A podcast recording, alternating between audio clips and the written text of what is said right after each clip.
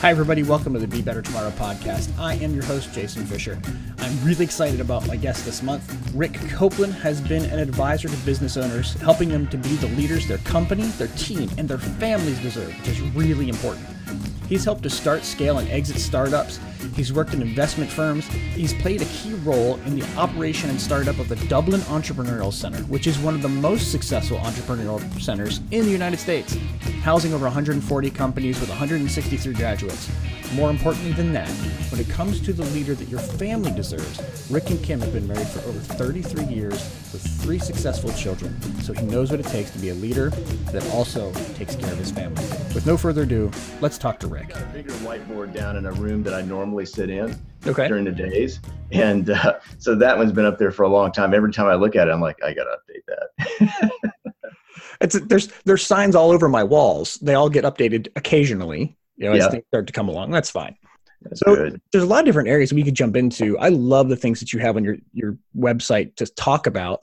uh, Okay. especially when it comes to self investment, which obviously this podcast is all about figuring out how we can invest in ourselves to be better tomorrow, but also bringing out good ideas. And then as I'm getting older in my years, I'm finding moving from success, which I've had for a while, into really more significance, which Yep. You tell me which one of those you want to touch on first, and we can just have a great conversation about any of them. Let's start with the self education piece. I, I think that's super important. And it's also super important for people who are building themselves, both in their own company and in other people's companies. Can you give me an idea of your market demographics? Have you done enough yet to know? Or is this still like, hey, I'm not quite sure I'm who I'm talking to? Uh, I'm talking to me. Uh, that's my avatar, really. Okay. So I don't have enough of a Me market. too. Yeah, I don't have enough of a of a audience to have a massive demographic scale, but I know my audience are people who are self improvers, um, Okay. lifetime learners, either love their job now or are trying to get out of the corporate world into a side hustle. I still love Okay. what I'm doing, and I'm trying to find some congruity in my full time job with what I want to do as my passion, Yeah. trying to make that work. So Okay. I'm not really looking to leave, especially if anyone from my company is listening. I love my company, but I, there are things that I'm looking to do outside of the regular nine to five that are more significant work for me, more passion projects for me. That, uh, especially as my kids are eventually going to get out of the house, I'm going to need something to do, and I'm planning for that ahead of time. yeah, absolutely. That's pretty smart. You have to. If I, if I want to stay sane, I think so. So, yeah, how do you find are the best ways to start with self investment, especially maybe if you don't have a ton of time or money, maybe? I started by uh, going to conferences that I found interesting, and they didn't necessarily fit in with the venture capital firm that I was working at, although I could draw a line, kind of a squiggly line to mm-hmm. the work that I was doing. Okay. And so I just started going to conferences. I started listening to podcasts, started reading. So I just started taking in information that I found interesting and I felt that was giving me new ideas and helping me to improve on the things that I was currently doing for for the VC firm at the time. And that eventually turned into a great arrangement with our CEO where I was going to conferences instead of on my vacation time. I just kind of disappeared for a week or so. I would come back, I would brief him, I would brief a few others on what I had learned. And that was a good exchange. Good. And that, that's an interesting point. You probably you went maybe asked up front. I don't know if you got an answer originally, but you were able to work something into what you're normally doing that enabled you to grow and help the company at the same time. That's right. I'm sure you Yeah, got a lot it- of benefit back. and I had, you know, a long-term goal of that was really exploring what I wanted to do in the future. But I could also apply 90% of the things that I was learning, either, you know, through reading or the conferences or podcasts to my current clientele and the current work that I did with the VC firm. So it was very valuable, not only to me, but it was also valuable to the firm. And it wasn't education in the VC world per se, but it certainly had a lot to do with entrepreneurs at the time. And so, did you find you were able to bring ideas maybe from outside the, the thought framework that was existing in the current VC environment? For us, yes. And how, how I did that is that we had a lot of entrepreneurs that would come to us with interesting ideas, but they weren't necessarily investable. And the things that I was learning outside of the firm at the time, I could then point those entrepreneurs to have you considered doing this? Have you considered turning your idea into a membership site? Have you considered maybe combining this with something else? The goal for any entrepreneur is simply to be successful in what they're doing funding is kind of a sideline in that. It's not always the goal. And to me, it's not the primary need of an entrepreneur. And so I would try to point them to the most useful resources that I was discovering and learning at the time.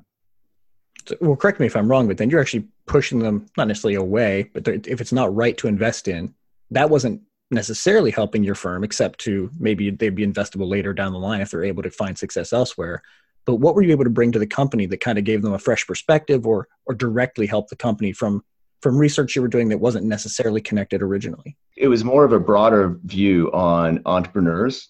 So okay. in our world in Central Ohio, we have a lot of really smart entrepreneurs who are doing amazing things, and we've started to see some unicorn exits. So those are the ones that go to a billion dollars and they're just giant companies within a few years. There are also a lot of entrepreneurs that are never going to get that funding. Their ideas aren't fundable for a variety of reasons. Doesn't mean they're bad ideas, but it just not doesn't fit in with the funding parameters.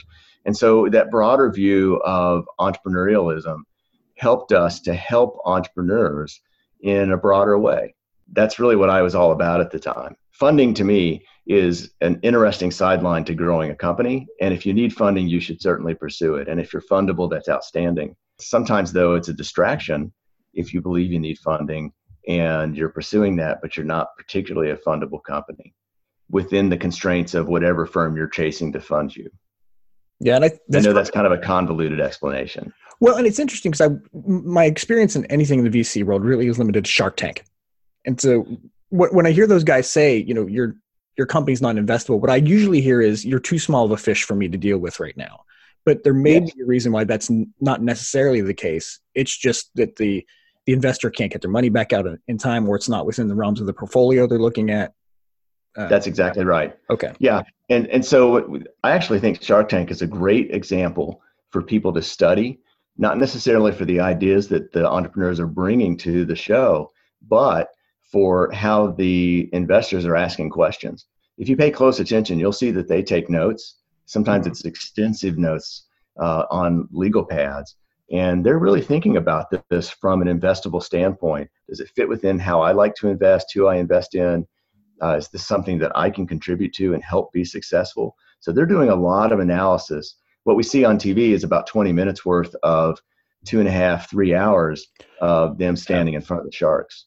I've read that from a few people, especially just not even getting the lighting and the cameras right, but just the conversation taking that long. I wish right. you could see an unedited cut of that to kind of see the whole length of the conversation. I, the outtakes, I'm sure, would be funny as well, but just to, to hear that whole conversation from beginning to end would be really right.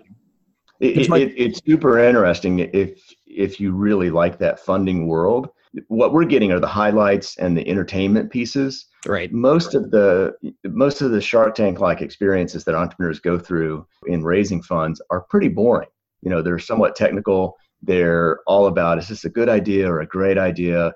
What about this piece of competition? What about this piece of your business? So it's a lot of arcane discussion, but it's all exceptionally valuable discussion to figure out how does this fit within an investment portfolio.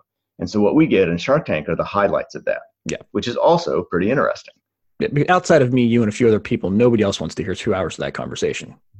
Totally. I don't even want to hear it most days. right. I just want to hear it once just to kind of get an idea of what it looks like.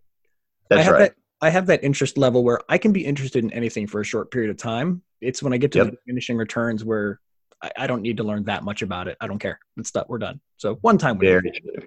Yep. I'm with you. So I'm kind of curious. What kind of conferences did you find yourself going to that were outside the realm? originally it was conferences around entrepreneurs and it was around entrepreneurs that were either uh, thinking about leaving their businesses and you know or their employers i mean and then uh, doing something on their own or it was about people that were doing something on the side it was about people who were just looking to network with other entrepreneurs i would say over the span of three years i went to six or seven different conferences they were all interesting i made some great contacts as a matter of fact the, the first conference i went to met a guy and we are now share a mastermind together. You know, we just hit it off then. We lost track of each other for a couple of years, reconnected a couple of years later, and fast forward four years, we've been part of the same mastermind for four years. So you just never know what you're going to get out of a conference. But most of what I got out of that were uh, the relationships that I built while I was there and then kept going afterwards. And then a little bit was the knowledge that I took back as you're working with company leaders, what do you find are the things that they really should be investing in that they're not? As far as self investment, that is, not necessarily that, other business investment. That is a great question. And before we get right there, the reason why companies stumble is that the owners or the founders don't grow in front of the companies. So it's critically important for people to constantly be upgrading their knowledge, not necessarily so that they can do things, but that so they can understand things. For example, I think it's critically important to understand the finances of a business. Like, I yeah. personally would not do the finances of the business or I'd run it into the ground pretty quickly, but I at least need to understand so that when my accountant or a business partner or somebody is is telling me something important about the finances, I can understand what they're saying. Right, that makes sense. Yeah. And so what and, you're saying, if I'm hearing you right, is the leadership needs to be learning so that as the company grows, it's not growing past them and growing out of their control or outside their realm of knowledge. That's exactly right. Because companies will grow much faster than the leaders when the leaders are paying attention to the day-to-day details of the inner workings of the business instead of being right above the business and looking out into the future and saying what do what does the business need to be six months from now a year from now in order to grow and who do i need to be in order to be leading that business effectively and and who does my team need to be to be leading that's a great question to be asking yourself who do i need to be to be leading this organization effectively right I think you're right. A lot of us, even if we're not in that kind of leadership, are so stuck in the day to day rut of what's going on and what fires need to be put out. We don't take time to step back and ask those kind of reflective meta questions about our growth and the direction we're going. Oh, that's precisely right. And I've seen that repeated a hundred times. That happened to us in our startup. We were the right people to start the company. We were so involved in the nitty gritty details of, of trying to make it work that over the span of about six years, we failed to grow our sales. And not growing ourselves meant that we were not the right team to carry it forward. So we did a great job of standing it up, growing it to a point. But after that point, we should have been smart enough to bring in more uh, seasoned leaders to take it to the next level beyond where we could have. And we just didn't know enough then to do that. We didn't know enough to grow, and we didn't know enough to call in uh, the right people. Well, that's got to be tough too. You you build something from the ground up. It, it's your passion. It's your baby, yep. and it's kind of like handing your children off to somebody else to take care of for like adoption, not just going to school. Like they're not coming right. back at the end of the night. This is going to be somebody else's baby to take care of from here on out. That's a that's a great analogy. I like that. But yeah, that's really true. Business owners need need to take that view that really I'm building an asset here, and that at some point I can step out of this asset. It should be able to run on its own if the business can't, then it's not really a, a mature business, and the owner becomes the limiting factor for the business. Now, is that just because the business owner should be getting the right people there to help run the company along with them? To some extent, and it's also a combination of that plus not letting go of the things that they really enjoy doing or that they've been doing for a long period of time because of growing a business.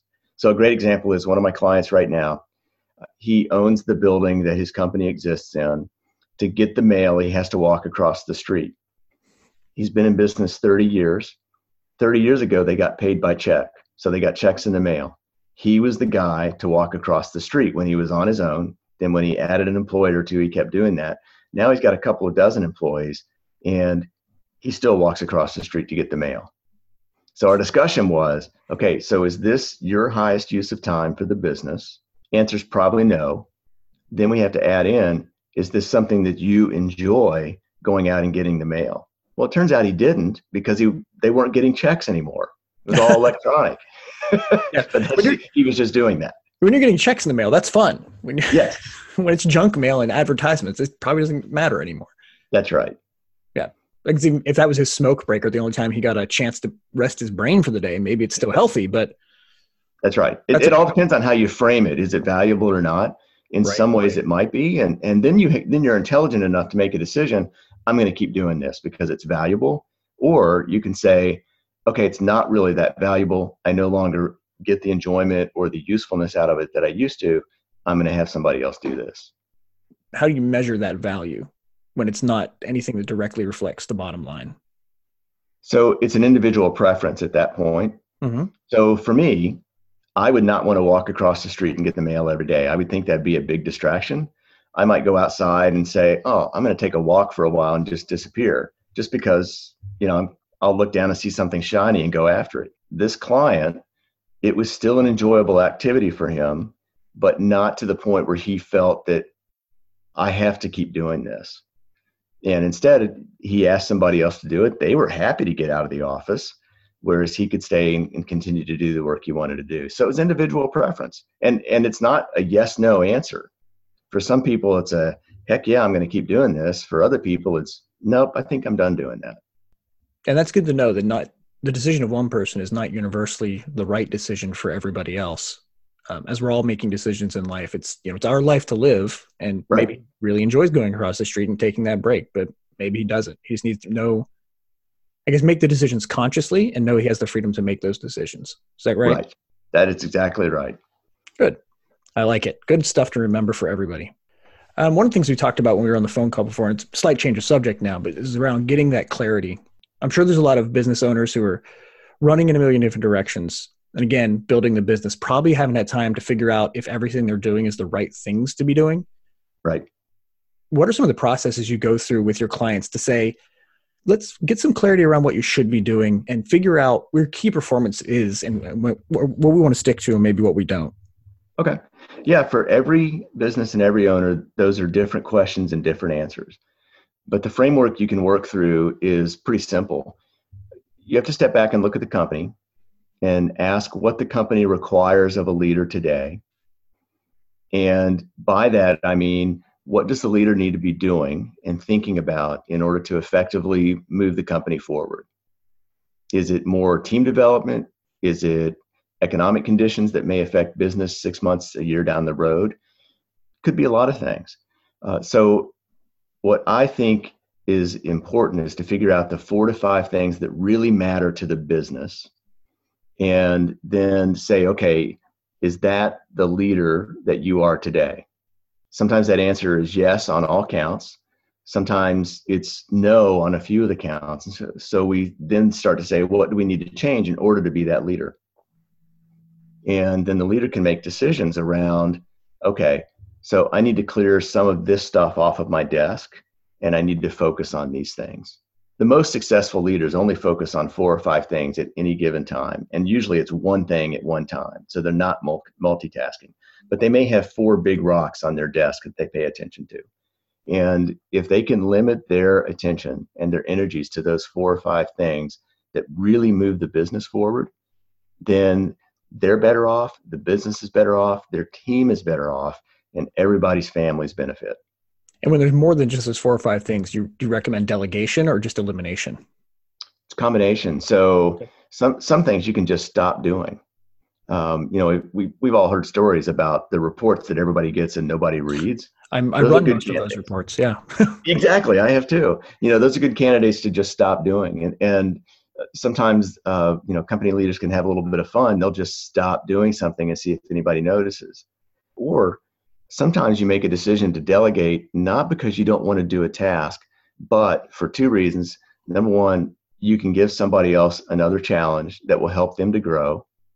And the second reason you would delegate something is because somebody's going to do it a lot better than you are. A great example of this is I used to work for a big financial institution. I'm a big picture person. I don't like details. My eyes gloss over when we get, you know, one level down at the details. So I hired very detail oriented managers. And they drove me nuts with the detail level at which they operated and they were happy at. But we absolutely needed that in order to be an effective institution. And then that freed me up to do the work of what do we need to be in the next six months, you know, both from a competitive standpoint and from a client standpoint that we're meeting the needs of, of our customers. Yeah, when you've got the ability, ability to let that go, to somebody else, then you do have time maybe to step back and figure out where the business is going to be and where you need to be as a leader six months from now. That's right. And there's, you know, sometimes there can be some trepidation in that where you can be fearful about letting something go because you look at it as like, I can't let my eyes off of this. I can't trust anybody else. And then that's a growth piece for the person, right?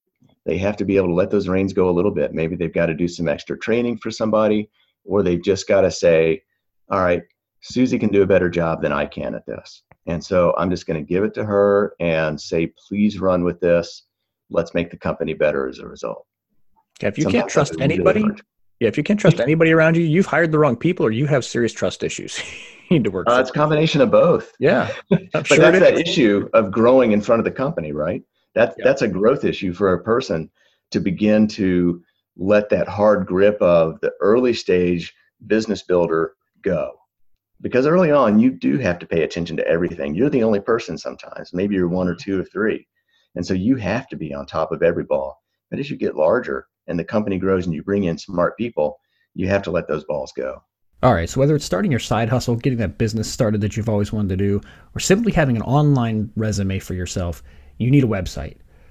Something simple, something clean, something that people can find when they look for you. You don't want them to find your Twitter account, your Instagram account, or anything else like that. You want them to find what you want to be shown. That's why I suggest DreamHost for all of your hosting needs. I've used DreamHost for 10 years.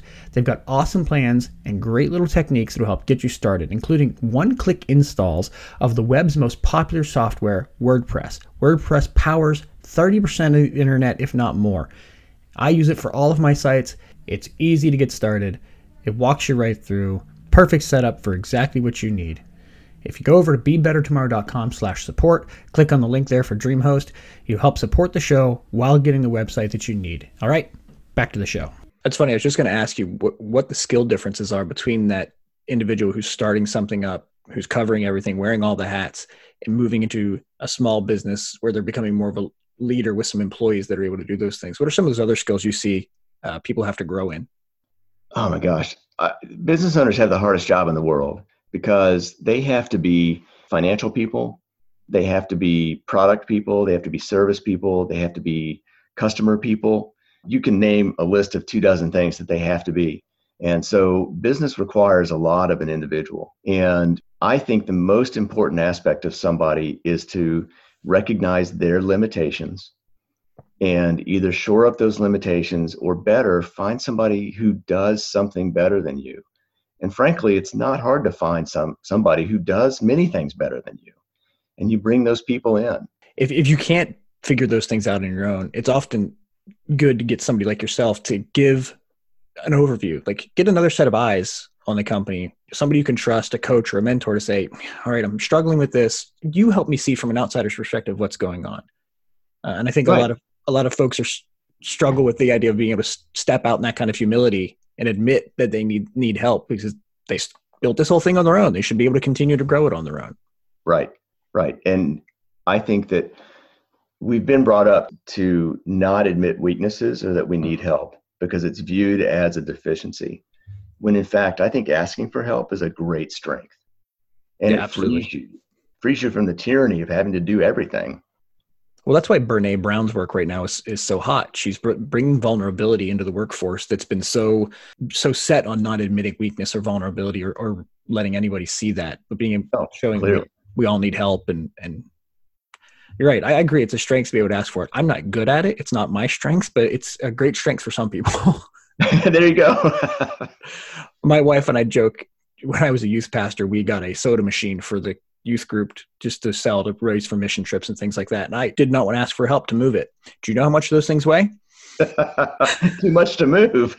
yeah, for sure. Three of us struggled with it. Oh yeah. I was just like, oh, I got to get over this. This is a this is a pride issue that's going to kill me literally if I try to pick this thing up by myself. Yeah, but that's a great example. You know, we we just have it in our heads that we have to do something and we have to do it perfectly or very well, and that when we do struggle, that we really can't show that on the outside. Right, especially for the leader. I mean, I was raised in a place where leaders are, are meant to be looked at almost like a higher pedestal. Like they don't make mistakes. You can't admit that, or everyone will lose confidence in you. Right. I'm finding it's just the opposite now. You know, with my kids, even like I, I repent to my kids when I make a mistake. Like, right, I screwed up. I'm sorry. I need you to forgive me. And I think that means a lot more to them than if I just dug my heels in and showed them how prideful I can be. I've done both. Option B is not a good option. Yeah, well, I've done both as well, but you're right. I agree. Your marriage lasts longer if you don't do it that way too. I hear. So, I'm gonna. That's true. That's option C. Just go with the flow. Yeah. Any of the other topics you wanted to talk about? We we mentioned earlier. Let's talk about family and how that plays into our work worlds and things like that. You're allowed to have a family when you're building a business. I didn't think that was an option. Not easy. Yeah, sure. well, I'll tell you. You know, when I was in Big Six Consulting and then working for the bank, I was all the corporate guy, right? Mm-hmm. But as I looked at our our two kids at the time, and then we adopted our daughter a little bit later, I realized what I was doing was not a life that I wanted them to pursue. So I had to look around and say, okay, so what kind of skills do my kids need to see in me that they can adopt, that they can at least learn from and apply?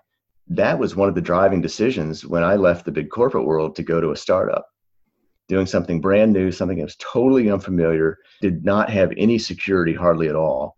We didn't know the outcome. And I wanted to go there, you know, to kind of prove myself to myself, mm-hmm. but also to provide an example for our kids that, you know what, in this changing world, in this world where a lot of people have side gigs and a lot of people uh, don't have traditional jobs, like we've defined traditional jobs over the past 100 years, um, you can do very well. And you have to take responsibility for yourself in order to do very well. And so that's one of what I wanted to show our kids. And I started doing that with our startup. I think I did that pretty well when I was with the VC firm. And I'm being really open, especially with my boys, about how hard it is to be a, a single person running a business and helping other business owners be successful. There's very little easy about that, but it's the most rewarding work I've ever done. And I tell my boys that, and I tell my daughter that. Yep. And how old are your kids? So our oldest right now is 25. Then our uh, second son turns 22 this weekend, and our daughter uh, is 16. Okay. So they've been able to kind of watch this whole progression. They've been old enough to recognize what's going on. That's kind of yes. Yeah, you know, they've seen some of the successes. They see me banging my head against a wall. Um, they've experienced it all and especially for our boys as they've gotten older it's been a great avenue for me to talk about to encourage them when they've encountered some difficulty you know after college or during college and say hey you, you remember that time that i was banging my head against a wall? That time passes. Right. And success or failure i've learned something from it. We can move on. Right.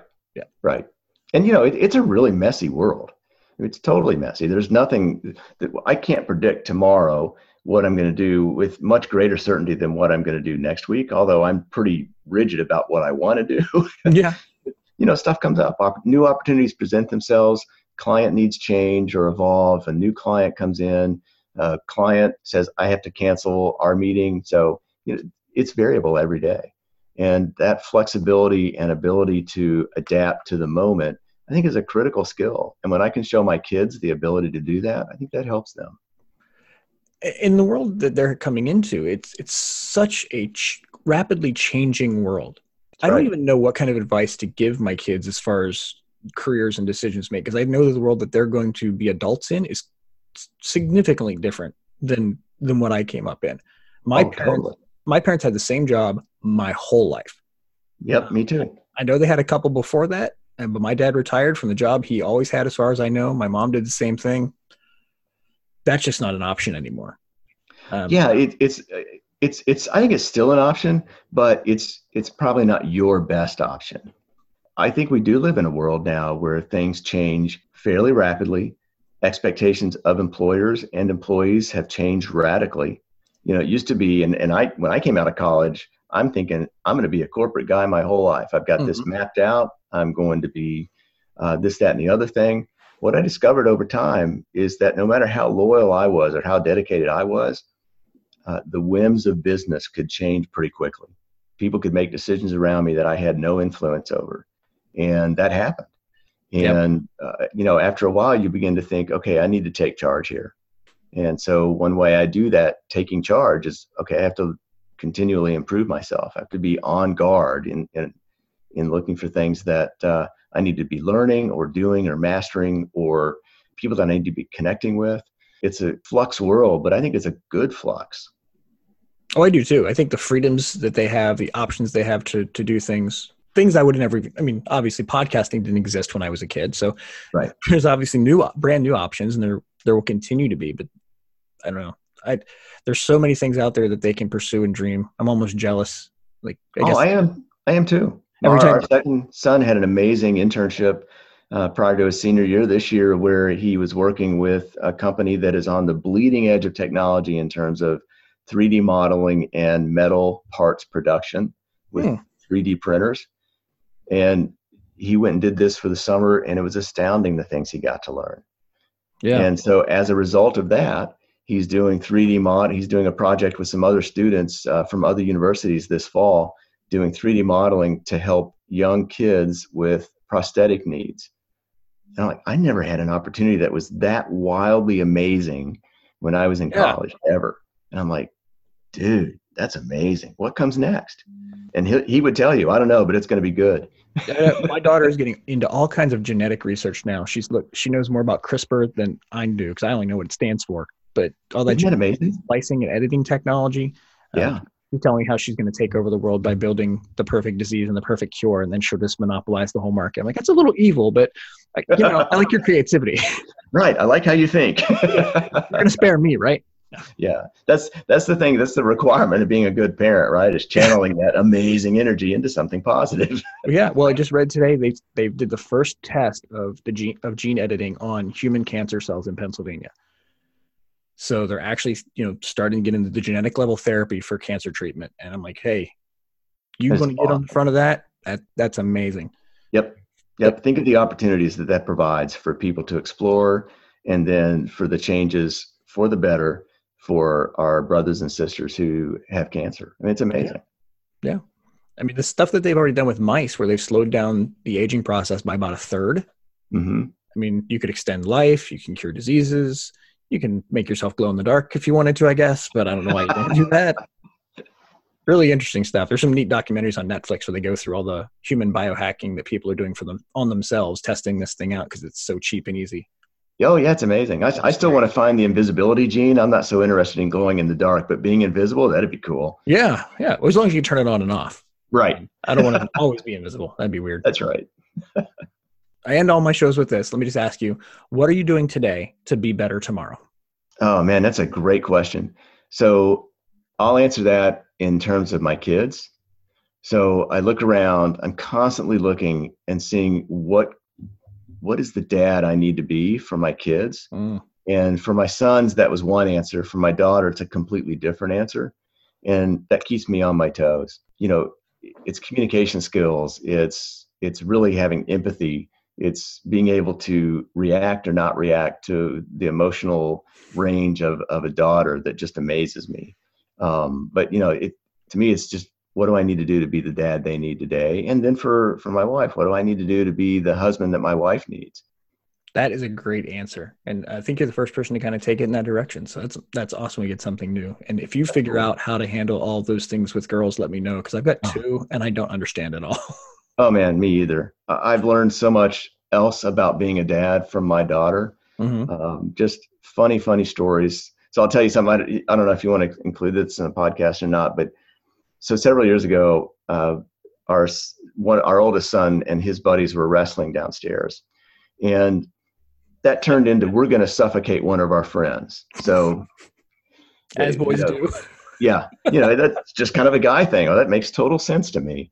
That that was a little bit of a dust up, so we had to take care of that. Fast forward a few years, uh, my daughter is uh, on a, a trip with her soccer team.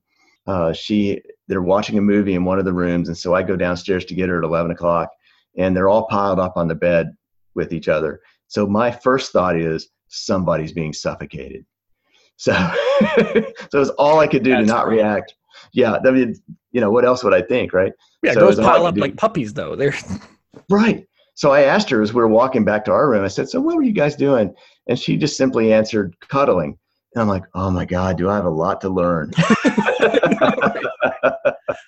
it was all boys when I grew up. I don't understand this at all. I'm, i always look at my yeah. wife and go, "Is this normal? Is this how it works?" Okay. Yeah. All right. Yeah. I'll try. I'll run with it. Yeah, that's me too. And it's it's great fun. You know, it's it's challenging. yeah. Well, it keeps you on your toes. That's for sure. That is right. All right, Rick. Thank you so much for your time. I think this has been really great, uh, good, yeah. informative, great, great food for thought. And I really appreciate you making the time and figuring out how we can make this happen despite all the yeah. technical difficulties. Yeah. This has been a production of Be Better Tomorrow. The show is released under Creative Commons 3.0 share alike license, which means you can use it however you like, as long as you give me credit. The music you're hearing in the background is by Kevin MacLeod of Incompetech, also released under Creative Commons 3.0.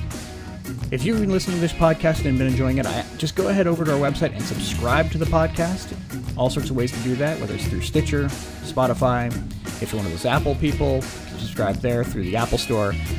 Get subscribed so you don't miss any of the great ways we have to help you be better tomorrow.